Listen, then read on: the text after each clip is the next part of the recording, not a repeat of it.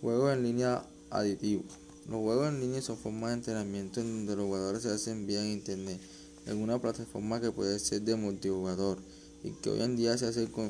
se han convertido en uno de los pasatiempos más preferidos de millones de personas alrededor del mundo, por la posibilidad de convertir la experiencia de jugar a un determinado título como usuario de otras partes del planeta, independiente de su lenguaje según la página web tecnológica, esto es uno de los motivos que un, juego realmente aditivo, un juego en línea, permite que cientos de jugadores ingresen al mismo modo de cualquier lugar y cada uno de ellos tiene un objetivo ser el mejor para ganar popularidad.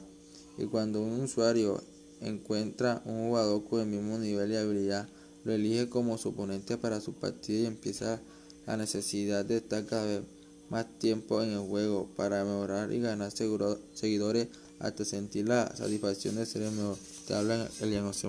Sí.